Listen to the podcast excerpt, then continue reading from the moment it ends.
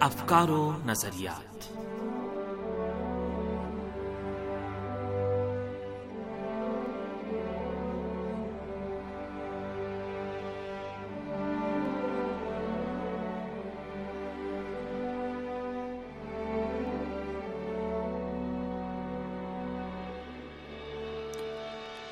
عزیز سامعین، پروگرام افکار و نظریات کے ساتھ حاضر خدمت ہے عباس سید کا سلام قبول فرمائے سامعین آج کے پروگرام میں رہبر انقلاب اسلامی کی طرف سے گام دوم کے نام سے بیان کردہ اسٹریٹجی اور اس کے تناظر میں ایران کی خارجہ پالیسی کے بارے میں گفتگو کریں گے۔ امید ہے ہمارا آج کا یہ پروگرام بھی آپ کی معلومات میں اضافے کا باعث بنے گا۔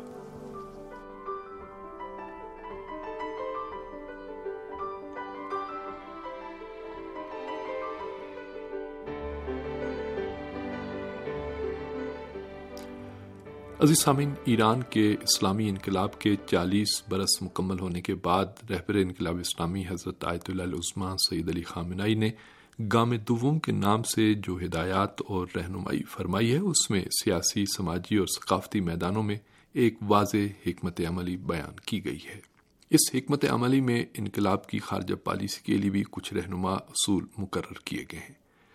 آپ ماضی کے طے شدہ سفر میں ایران کی خارجہ پالیسی کو صحیح اور متوازن قرار دیتے ہوئے کہتے ہیں، آج عالمی سیاست میں ایک نیا دور شروع ہونے والا ہے، جس کو اسلامی بیداری کی تحریک میں تجدد اور تبدیلی سے تعبیر کیا جا سکتا ہے۔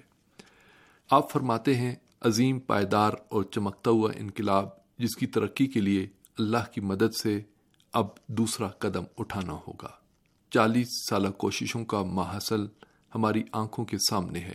ایک ایسی مملکت اور قوم جو خود مختار، صاحب اقتدار، باعزت، دینی اقدار کی پابند، علمی ترقی کی حامل، بیش قیمت تجربات سے لیس، اطمینان اور امید سے بھرپور، خطے میں گہرا اثر رکھنے والی اور عالمی امور میں طاقتور منطق کی حامل، سائنسی ترقی کی رفتار میں پوزیشن ہولڈر، اسی طرح ایٹمی اسٹیم سیلز نینو، خلائی سائنس اور اس جیسی ٹیکنالوجی اور سائنسی مہارتوں میں چوٹی کے مقامات میں ممتاز سماجی خدمات کے پھیلاؤ میں ممتاز جوانوں کے بیچ جہادی جذبے میں فائق، مفید جوانوں کی تعداد میں اور اسی طرح کئی دیگر قابل فخر خصوصیات میں ممتاز ہے۔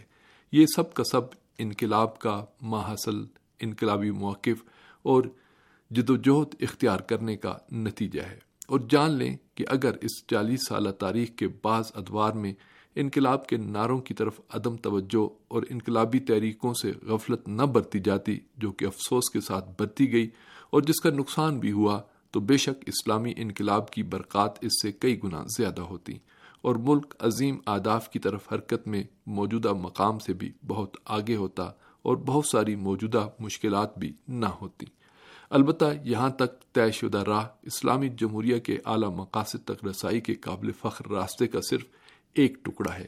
اس راستے کا تسلسل، جس کا زیادہ امکان یہی ہے کہ پہلے کی طرح مشکل نہیں ہوگا، یقیناً آپ جوانوں کی ہمت، ہوشیاری، عمل میں تیز رفتاری اور تخلیقی صلاحیت سے طے ہونا چاہیے۔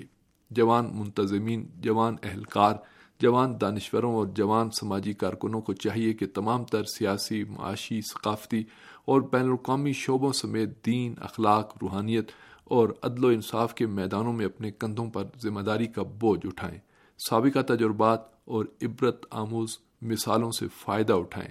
انقلابی نگاہ، انقلابی جذبے اور جہادی عمل کو کام میں لائیں اور پیارے ایران کو ترقی یافتہ اسلامی نظام کی ایک مکمل مثال بنا دیں۔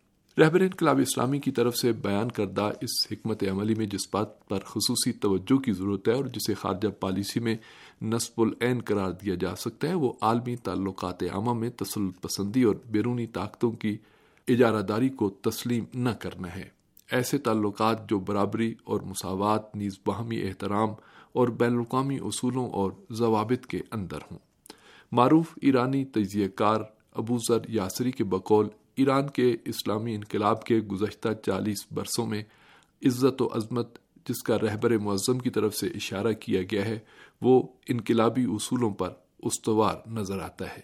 ابو ذر یاسری مزید کہتے ہیں، جب ایران کا اسلامی انقلاب کامیاب ہوا، امریکی صدر بش سینئر نے سی آئی اے کے کارندوں کو بلا کر پوچھا کہ سی آئی اے جیسا ادارہ جس پر امریکی قوم کا اتنا سرمایہ خرچ ہوتا ہے، وہ کیوں کر اس بات کو روک نہ سکا کہ ایران میں اس طرح کا انقلاب کامیاب ہو سکتا ہے۔ سی آئی اے کے اس وقت کے سربراہ نے جواب میں کہا تھا، جو کچھ ایران میں ہوا ہے، ایک ایسا اتفاق ہے جس کی تعریف اور توضیع نہیں دی جا سکتی۔ یہ ناقابل پیش گوئی تھا اور ہم اس کے بارے میں صحیح اندازہ نہیں لگا سکے۔